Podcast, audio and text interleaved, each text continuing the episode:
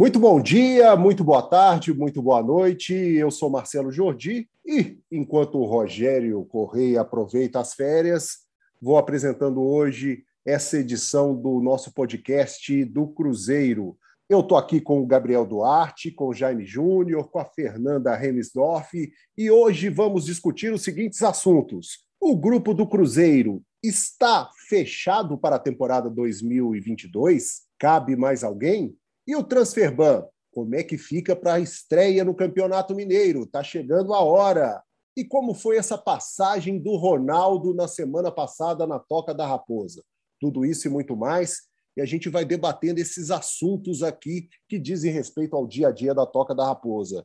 E aí, Gabriel Duarte, bom dia, tudo bem? Bom dia, Jordi, bom dia, Jaime, bom dia, Fernando. Um abraço para todo mundo. Jaime Júnior, o que, que você traz para a gente? Um abraço, Jordi, Gabriel, Fernando, a todos que nos acompanham.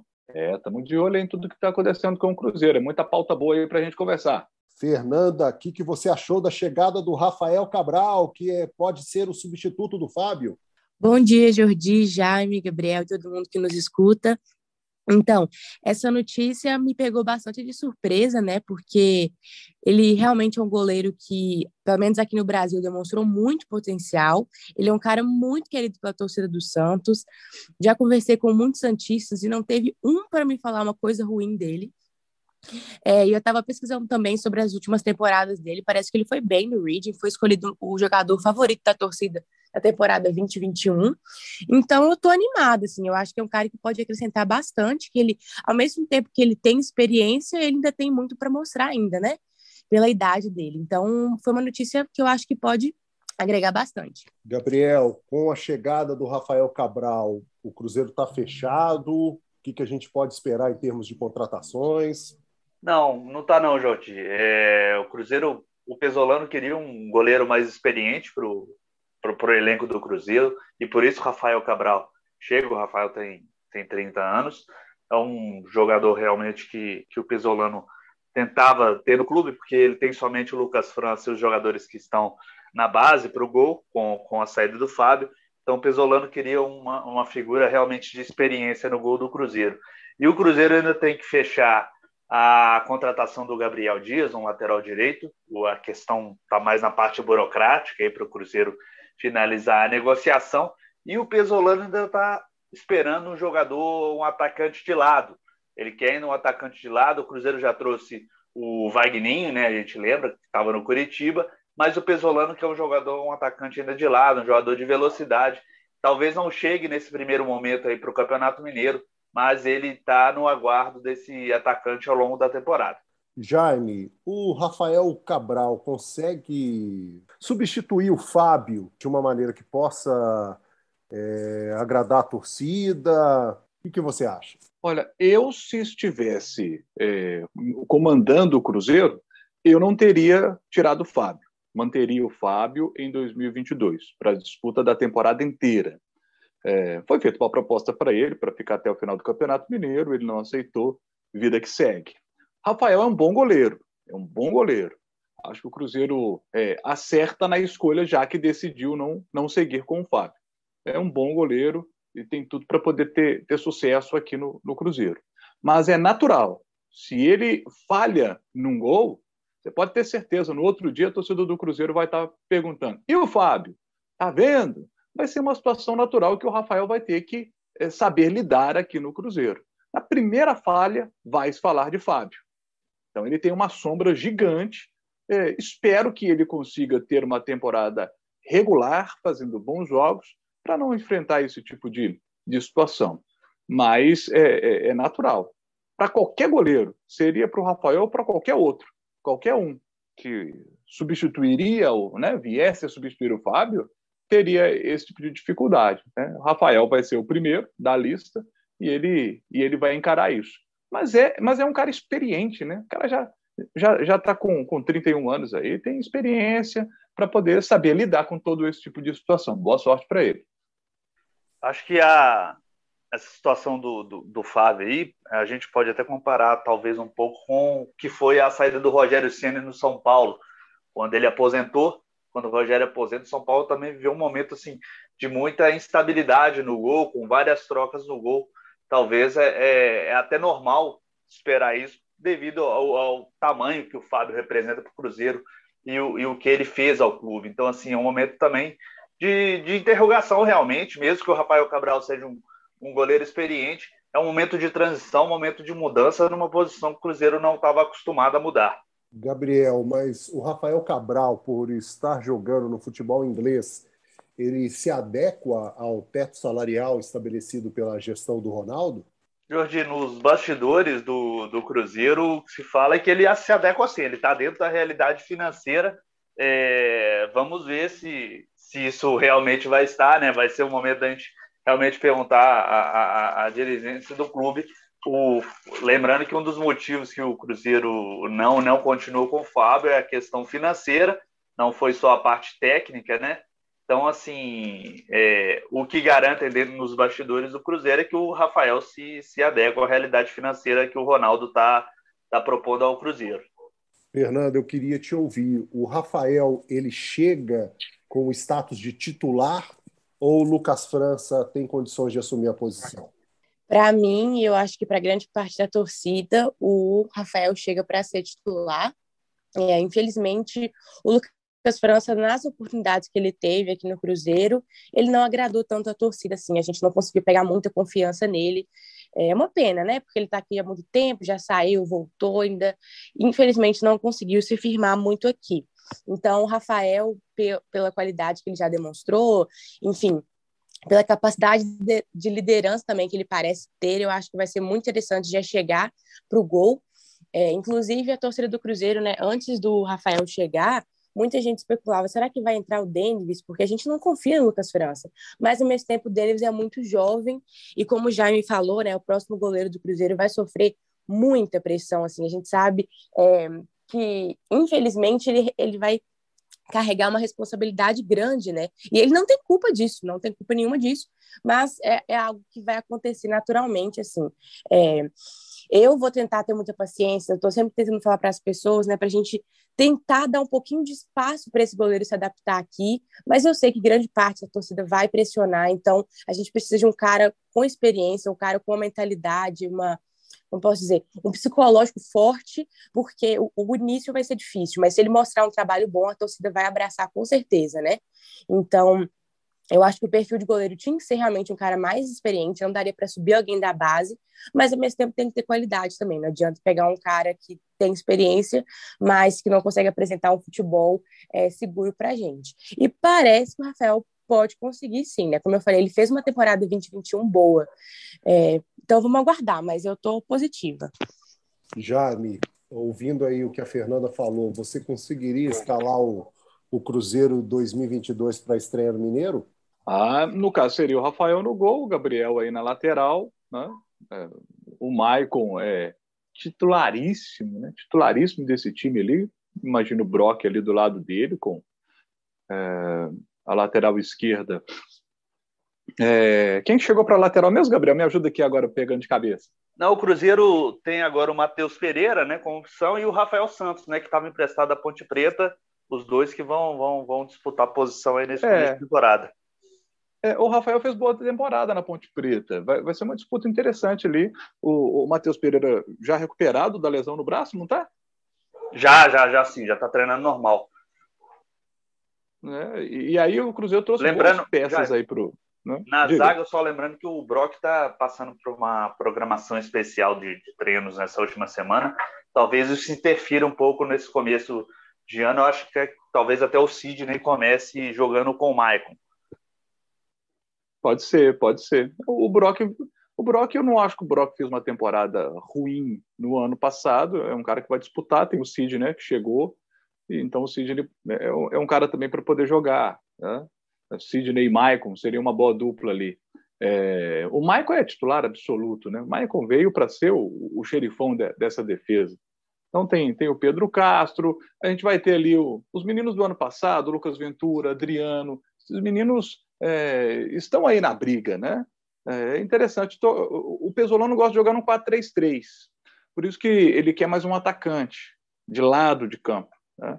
Então, eu vejo o Edu tendo a oportunidade para ser o, titular pela Série B que ele fez no ano passado, por mais que você tenha o Marcelo Moreno no time, é, artilheiro das eliminatórias pela seleção boliviana. Quem sabe esse ano vai ser o ano do Marcelo Moreno, que ele vai conseguir dar uma engrenada, mas eu acho que pela, né, pela contratação do Edu, pelo que ele jogou no ano passado, ele deve começar como, como titular. O Vagninho, eu imagino, jogando por um lado e o Bruno José pelo outro.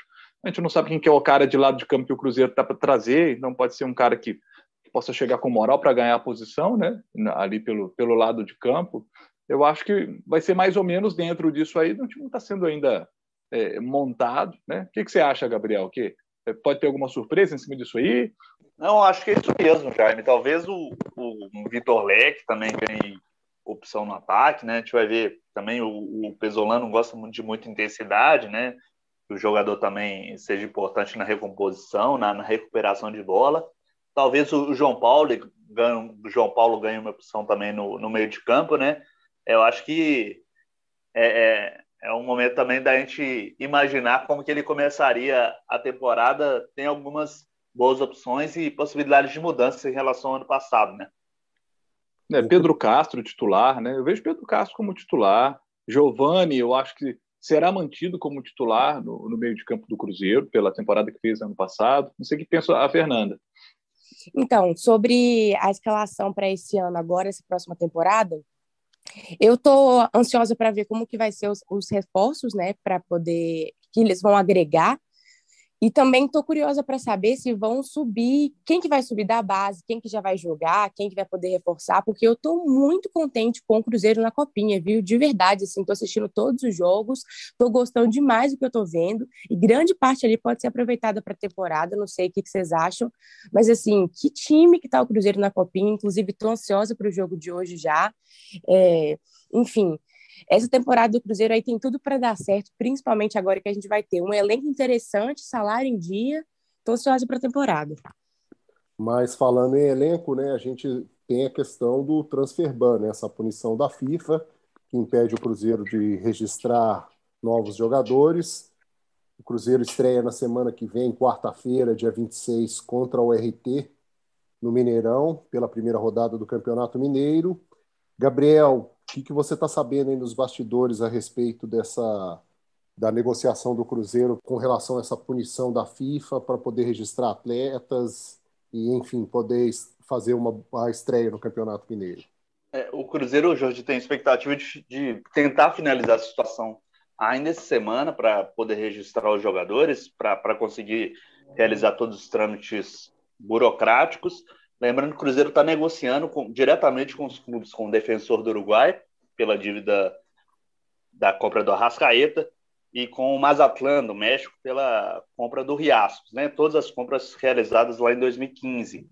O Cruzeiro está negociando direto com esses clubes para ver se consegue um desconto, uma forma é, é, melhor de, de, de pagar essas dívidas aí que chegam perto da casa dos 22 milhões mas no momento, até o momento, não, não tem nada resolvido. Pelo que a gente está entendendo aí no discurso do Ronaldo, o clube deve negociar um novo parcelamento, seria isso? Exato, o Cruzeiro está tentando realmente um novo parcelamento para não ter que desembolsar esse valor de uma vez por todas. Mas depende da boa vontade desses clubes que estão aí protelando o recebimento dessa dívida há quase sete anos, né?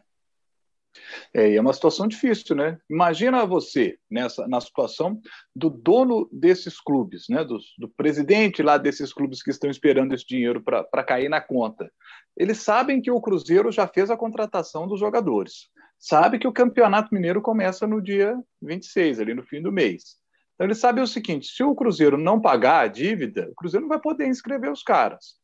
Então, esses caras estão numa situação muito confortável, né? Para eles não é interessante fazer negociação, eles querem receber essa grana agora. Então, a equipe do Ronaldo vai ter que ter uma habilidade muito grande para conseguir esse parcelamento. E se não conseguir, vai ter de pagar. Né? O Ronaldo já vai ter que fazer esse investimento mais alto, e é assustador saber que até 2023 o, o Cruzeiro ainda vai ter outros 117 milhões a quitar é, é uma dívida que vai crescendo muito rápido, né? Essa, essa dívida de, de, essas dívidas FIFA é, é, impressionante como elas crescem assim é, rapidamente. O Cruzeiro tem que resolver isso logo, né? É, lembrando que tem a, que, a, questão da copinha também, né? Se o Cruzeiro chegar até a final, vai disputar no dia 25, na véspera. Então, em último caso, caso o Cruzeiro não consiga resolver essa questão do transfer ban, uma alternativa seria usar o, o time da copinha, né? Com outros jogadores que tinham contrato desde o ano passado. Mas, enfim, né? como o Gabriel mesmo falou, a expectativa é que o Cruzeiro tenha é, um desfecho nessa questão do transfer ban, pelo menos esses dois, né? É, com relação ao Arrascaeta e ao Riascos. Lembrando que o Cruzeiro lá na frente ainda vai ter a questão da dívida relacionada ao Rodriguinho. Então é. 30 milhões. 30 milhões, né, Gabriel?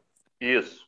Isso. O Cruzeiro ainda não nem recebeu esse, essa ordem de pagamento do Rodriguinho, mas ele sabe que vai receber, porque não, realmente não, não pagou algumas das parcelas da compra dele junto ao Pirâmides do, do Egito, então ele sabe que ele vai receber essa ordem de pagamento também em breve. Esse é o Ronaldo que assumiu o Cruzeiro em dezembro, né, pelo menos manifestou a intenção de compra de 90% das ações da Sociedade Anônima do Futebol e agora está ficando a par né, de, de tudo, toda a situação que gira em torno do futebol cruzeirense. É, Ronaldo, que teve aqui em Belo Horizonte na semana passada, né? Visitou a Toca da Raposa, conversou com dirigentes, ex-dirigentes, enfim. Gabriel, você consegue fazer um balanço dessa vinda do Ronaldo? É, o Ronaldo, igual você falou, Jorge, fez um, um apanhado geral aqui do Cruzeiro, teve até reunido com, com o Pedro Lourenço, empresário, né, e, investidor do clube, que ajudou bastante o clube nesses últimos anos aí, até no, em relação a pagamento de salários conheceu a estrutura do clube, também teve contato direto com, com Paulo Pesolano.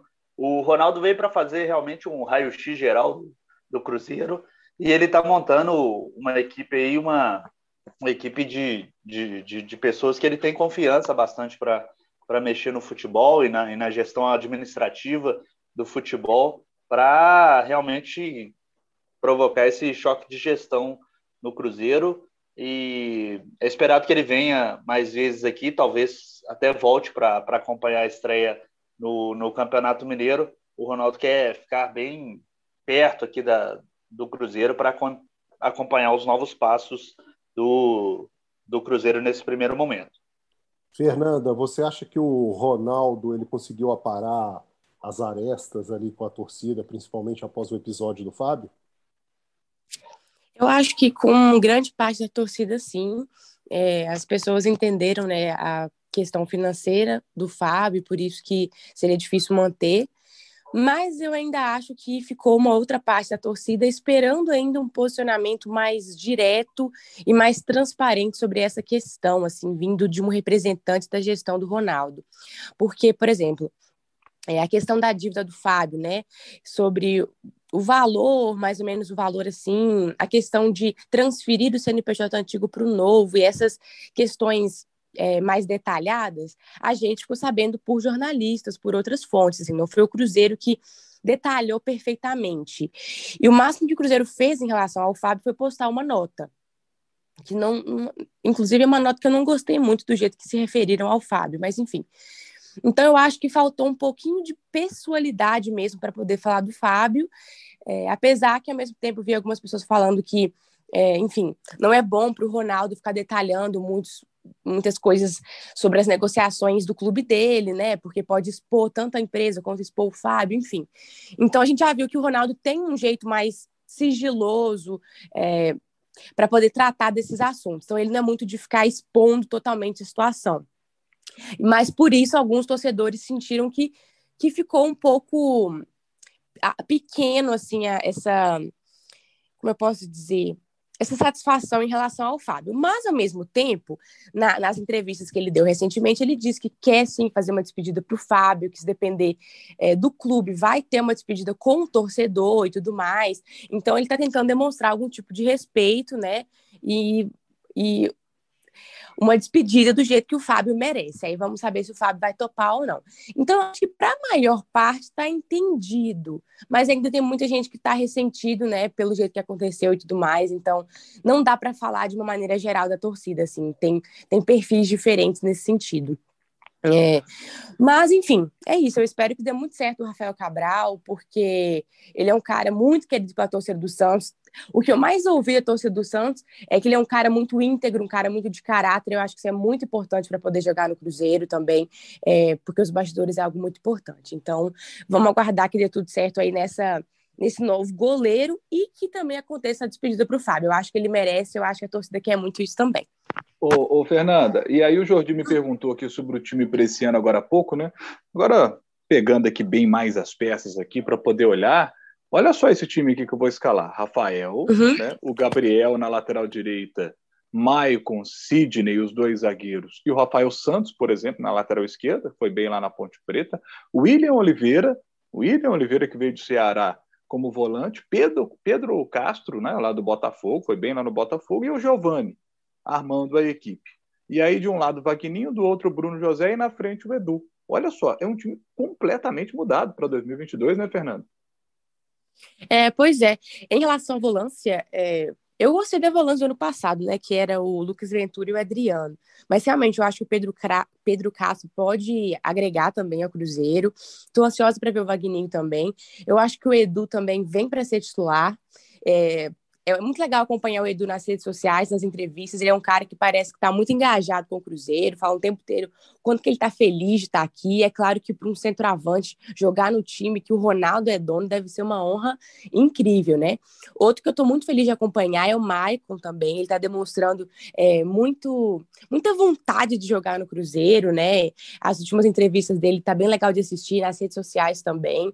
É, eu acho que para o Cruzeirense a gente está querendo isso agora, né? Jogadores que vão se identificar com o Cruzeiro, vestir a camisa e não só demonstrar o futebol dentro de campo, depois que a gente perdeu um ídolo que é o Fábio, né?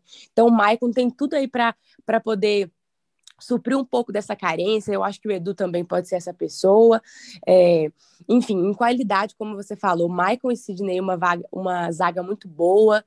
É, realmente, vai ser um time mudado do ano passado. E eu estou muito ansiosa para começar esse campeonato. Eu acho que essa temporada, acho não, né? Eu espero que essa temporada seja melhor que a última, mas tem tudo para ser. Para fechar, Gabriel, o que, que falta para o Cruzeiro anunciar o Gabriel como seu xará como lateral? É realmente questão burocrática, segundo o Cruzeiro, Jorge. Falta realmente resolver papelada, essas coisas para o Cruzeiro anunciar. Ele já está, inclusive, em Belo Horizonte já. Falta realmente só ultrapassar essas situações para anunciá-lo. Jaime, o que, que você está sabendo de bastidores aí após a passagem do Ronaldo pra, por aqui por Belo Horizonte? Eu posso dizer para você, Jordi, é que é, com essa mudança do Cruzeiro para clube empresa e toda a mudança na gestão do Cruzeiro, é, a gente vai precisar agora construir novas fontes, né?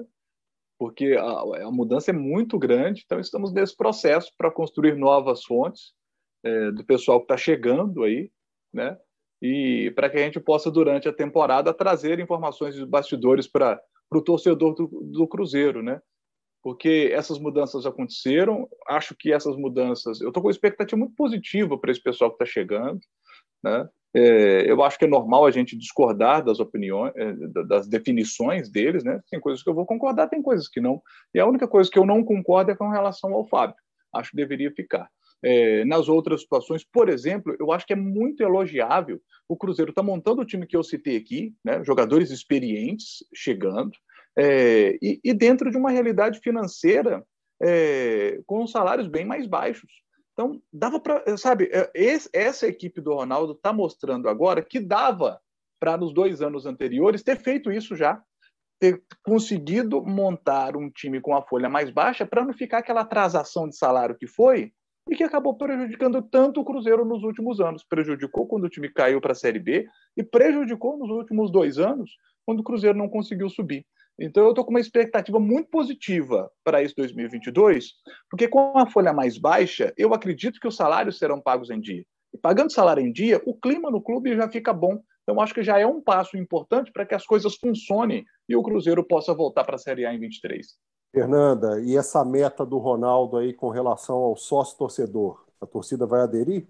Ah, eu espero que sim. A gente já teve um crescimento bacana aí nesse começo. Estamos é, aí chegando aos 25 mil sócios, e para quem estava com 10 mil ali, foi um crescimento muito legal. É, essa estratégia que eles usaram de dar ingresso para os dois primeiros jogos do Mineiro chamou muita atenção. Foi o momento de maior crescimento que eu vi ali do sócio. Mas, enfim, o, o Ronaldo também disse que o sócio vai mudar em algumas coisas. Ele falou que precisa de melhores e realmente precisa. O sócio, do jeito que está agora, não está tão interessante assim. E eu sei que tem capacidade para melhorar e vai melhorar. Então, provavelmente no decorrer do ano vai é, aumentar bastante o sócio. A gente sabe também que em todos os clubes é assim: quando o time está bem em campo, a torcida vai lá e começa a aumentar essa adesão. Mas em relação aos 50 mil, né, até o Campeonato Mineiro, vamos aguardar um pouquinho. Como eu falei, essa questão dos horários é, atrapalhou bastante. Então, se isso for resolvido, tenho certeza que o boom vai voltar com certeza de sócios. Bem, é isso aí. Agradecendo a presença aqui da Fernanda, do Jaime, do Gabriel. Estamos encerrando essa edição do GE Cruzeiro dessa segunda. Voltamos na semana que vem, ou se acontecer algum novo factual, alguma coisa de grande impacto na Toca da Raposa. E agora aguardando a estreia do Cruzeiro no Campeonato Mineiro, né? Na próxima quarta-feira, dia 26, contra o RT no Mineirão. Um abraço, gente, e até a próxima edição.